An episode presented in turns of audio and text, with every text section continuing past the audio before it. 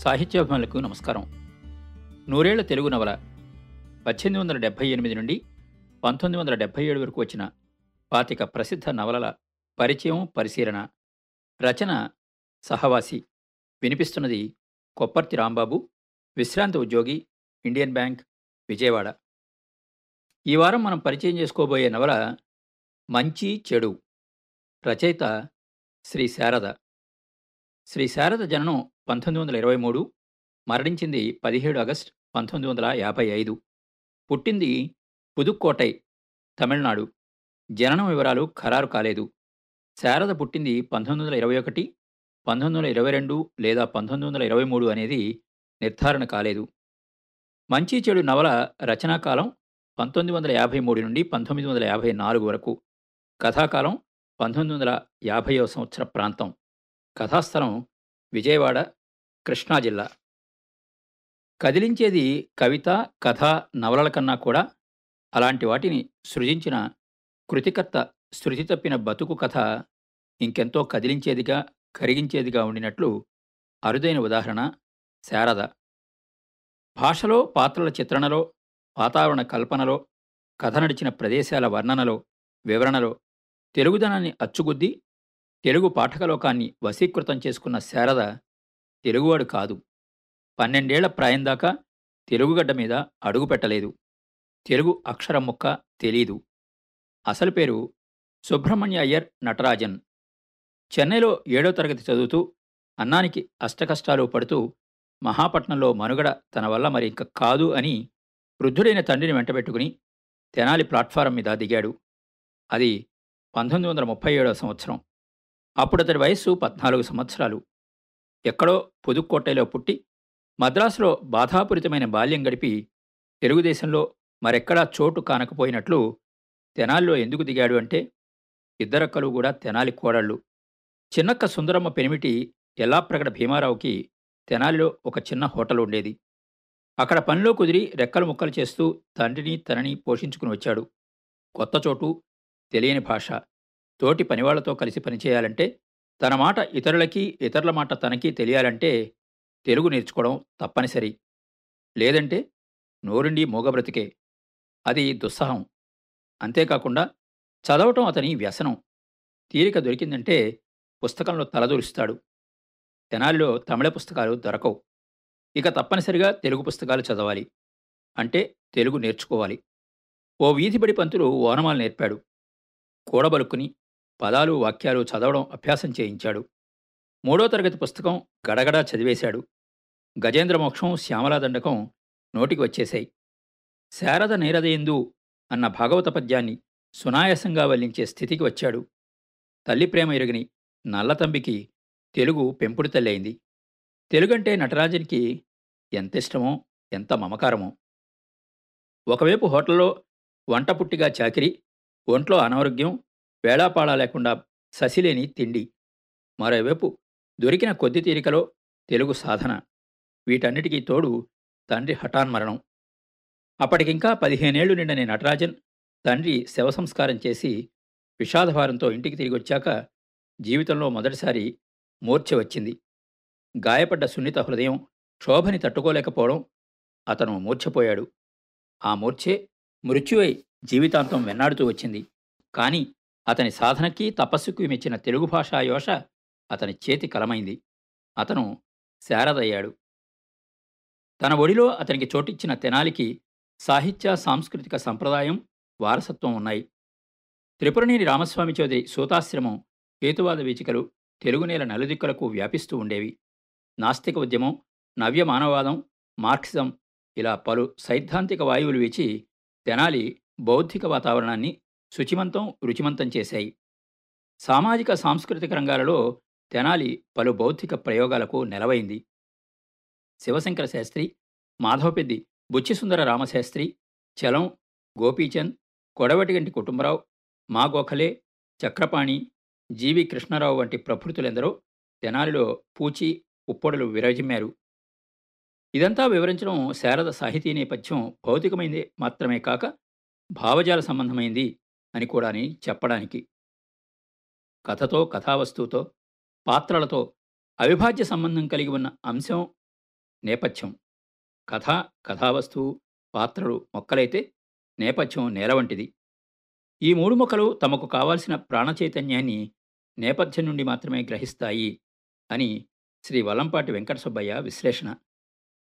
Krishna delta ప్రాంతం అక్కడ అప్పుడే కొత్తగా అడిగిన వ్యాపార విలువలు మనుషులకి ఖరీదు కట్టే సంస్కారం ఒక్క మాటలో అప్పుడు నడుస్తున్న సంధికాలం స్వభావాన్ని శారద గ్రహించాడు అందుకు అవసరమైన సామాజిక రాజకీయ చైతన్యం అతనికి ఉన్నది.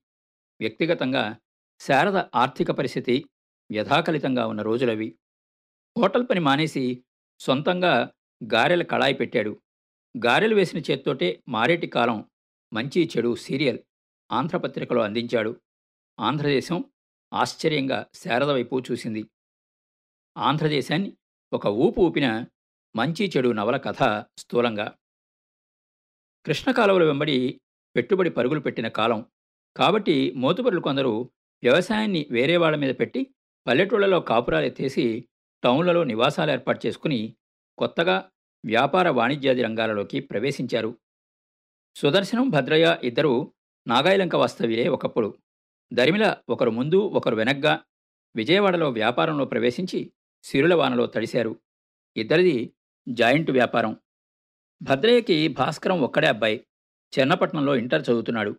తల్లిపోయి అప్పటికి సుమారు రెండేళ్ళైంది భద్రయ్య రెండేళ్ళ పాటు తనకి సంసార సుఖాల అవసరం తీరిపోయినట్టు సన్యాసమే తరువాయి అన్నట్టు కాలం గడిపేశాడు. చిన్నప్పుడే తలచెడిన విధవ సోదరి ఇంటి పని వంట పని చేసి పెడుతూ ఉంటే భద్రయ్యకి ఇబ్బంది సబ్బంది తెలియలేదు. కానీ స్నేహితుడు సుదర్శనం మాత్రం ఆడదిక్కులేని సంసారం చుక్కాని లేని పడవలాంటిది అని హితోపదేశం చేసి భద్రయ్యని రెండో పెళ్ళికి ఒప్పించాడు. ఆ మాటకొస్తే నుదుట నామాలు దిద్ది నల్లగా నిగలగలాడుతూ వెంకటేశ్వర స్వామిని తలపించే సుదర్శనం ముచ్చటగా మూడో పెళ్ళి చేసుకుని గుణంలో వెంకటేశ్వర స్వామికి తీసిపోను అని నిరూపించాడు. భద్రయ్యని రెండో పెళ్ళికి ఒప్పించే వ్యవహారంలో సుదర్శనం స్వార్థం కూడా ఉంది. వెంకటయ్య అనే ఒక దూరపు బంధువు ఐదో కూతురు పేదరికం కారణంగా పెళ్ళి కాక తండ్రి గుండెల మీద నిప్పుల కొంపటయింది. కొద్దో గొప్ప చదువుకున్నది. కడిగిన ముత్యంలా మెరుస్తూ ఉంటుంది. ఆ అమ్మాయికి తన ఇంట్లో విడిది ఏర్పాటు చేశాడు సుదర్శనం. పెళ్ళి చూపుల తతంగా జరిపించేశాడు.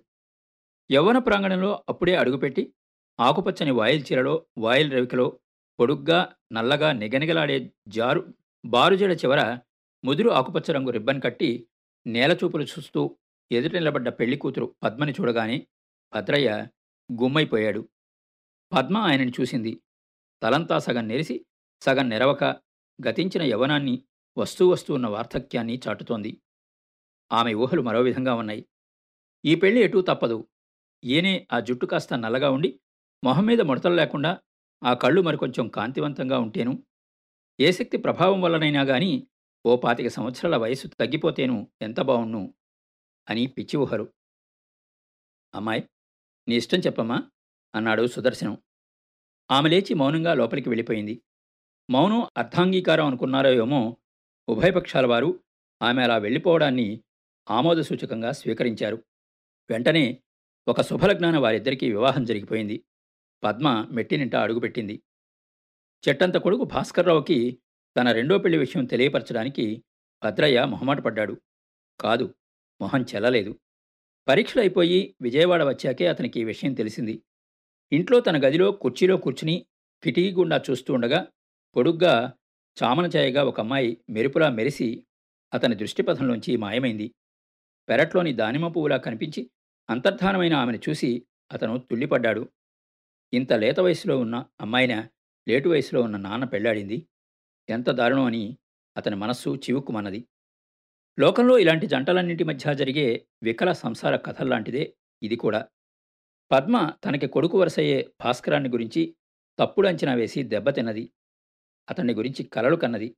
ఊహల్లో తేలి ఉద్రేకంతో ఊగిపోయింది. అతన్ని తనతో కట్టిపడి వేసుకోవాలని ప్రయత్నించి అనేక సందర్భాల్లో ఆఖరి నిమిషంలో ధైర్యం హరించుకుపోయి దైన్యం అనుభవించింది. ఆమె రక్తంలో జీర్ణించుకుపోయిన సాంఘిక ధర్మాల సారం ఆమెని వెనక్కి లాగింది. సుదర్శనానికి అన్నీ ఉన్నాయి గాని గుండెల్లో కూతురు గురించి తీరని విషాదం గూడు కట్టుకున్నది. సరోజనిది శ్రావ్యమైన కంఠం చక్కని శరీర లావణ్యంతో వయ్యారంగా కూడా ఉంటుంది. మంచి సంస్కారం కలిగిన మానిని. కాని ప్రపంచానికి కనపడని లోపం ఒకటుంది.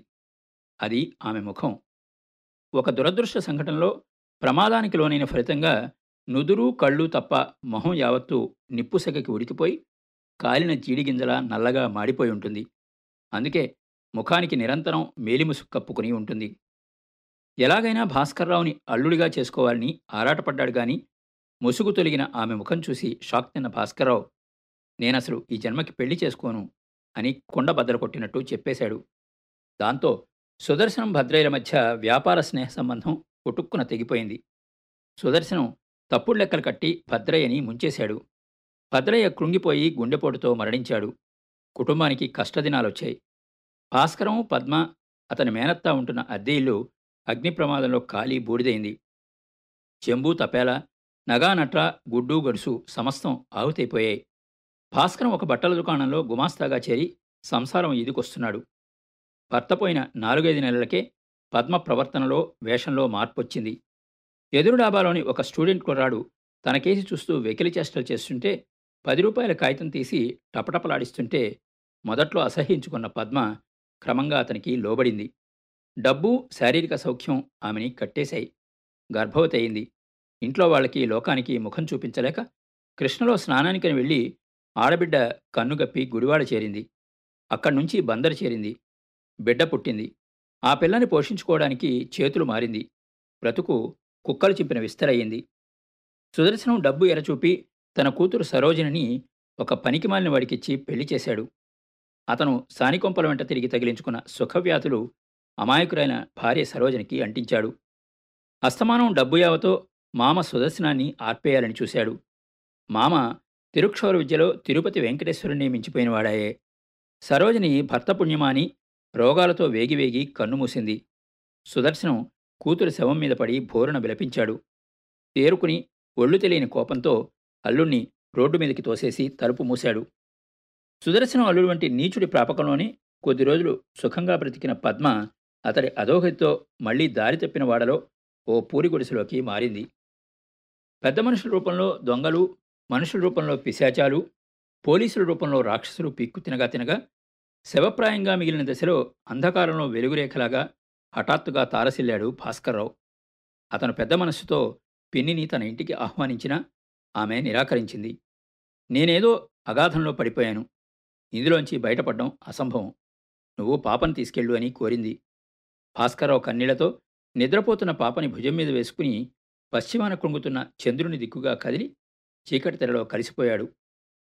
దుర్భర దారిద్ర్యం మధ్యతరగతి ఆర్థిక పరిస్థితులు మనుషుల మనస్తత్వాల మీద ఎలాంటి ప్రభావం చూపుతాయో మనుషులు అల్పులుగాను పిరికివాళ్ళుగాను స్వార్థపరులుగాను ఎందుకు మారతారో ఏ పరిస్థితులు మనుషుల్ని ఎలా ప్రభావితం చేసి ఆలోచింపచేస్తాయో ప్రవర్తింపచేస్తాయో మంచి చెడు నవల కళ్ళకు కట్టి మన మనసుని కలచివేస్తుంది. శారద జీవితము దుర్భర దారిద్ర్యంలోనే రెపరెపలాడి అంతిమంగా మలిగిపోయింది. తన కథలతో ఐదు నవలలతో ఒకనాడు ఆంధ్రదేశాన్ని వశీకృతం చేసుకున్న శారద పొట్టకూటి కోసం చిట్టిగారెలు నిమ్మకాయ మజ్జిగ అమ్మాడు. వ్యాపారానికి పనికిరానని తెలుసుకుని ఒక పళ్ళకొట్లో గుమాస్తాగా చేరాడు. పెళ్ళి చేసుకున్నాడు. భార్య అన్నపూర్ణమ్మ భర్తతో పాటు ఆకలి దారిద్ర్యం అనారోగ్యం అన్నీ నిర్వికారంగా భరించింది. పంతొమ్మిది వందల యాభై ఐదు ఆగస్టు పదిహేడు రాత్రి ఎనిమిదింటికి భోజనం చేశాడు. గోడమేకుకి తగిలించిన జేబులోంచి బీడీ అగ్గిపెట్టె కోసం చేయి చాచాడు. మూర్ఛ మృత్యువై విరుచుకుపడింది. భార్య నిండు చూలాలు ఇద్దరు పిల్లలు తన మీదే ఆధారపడ్డ పెద్దక్క అందర్నీ నిరాధారుల్ని చేసి నిర్వేద నీరధిలో ముంచి వెళ్ళిపోయాడు. ఇంట్లో డబ్బుల్లేవు శవసంస్కారం చేయాలి. ఆలూరి భుజంగరావు లాంటి ఆత్మీయ మిత్రులు చందాల కోసం బజార్న పడ్డారు. చందాలు పోగు చేస్తే గాని శవ సంస్కారానికి దిక్కులేని భీకర దారిద్ర్యంలో చనిపోయాడన్నది తలుచుకుంటే మనస్సు కలుక్కుమంటుంది. చనిపోయే నాటికి అతని వయస్సు సుమారు మూడు పదులు మాత్రమే. వెన్నపడుతుండగా పగిలిపోయిన చల్లకుండా కళ్ళ ముందు ఆడుతుంది శారదని తలుచుకుంటే. భవిష్యత్తులో ఎక్కిరావాల్సినవాడు భూతకాలంలో కలిసిపోయాడు అని ఇంగ్లీష్ కవి ఎవరిని గురించి అన్నాడో గాని ఆ మాట శారదకి అక్షరాల అన్వయిస్తుంది. విన్నారు కదండి? నూరేళ్ళ తెలుగు నవల కార్యక్రమంలో శారద రచించిన మంచి చెడు నవల పరిచయం మరో మంచి నవల పరిచయంతో మళ్ళీ కలుద్దాం. అంతవరకు సెలవు. మీ కొప్పర్తి రాంబాబు.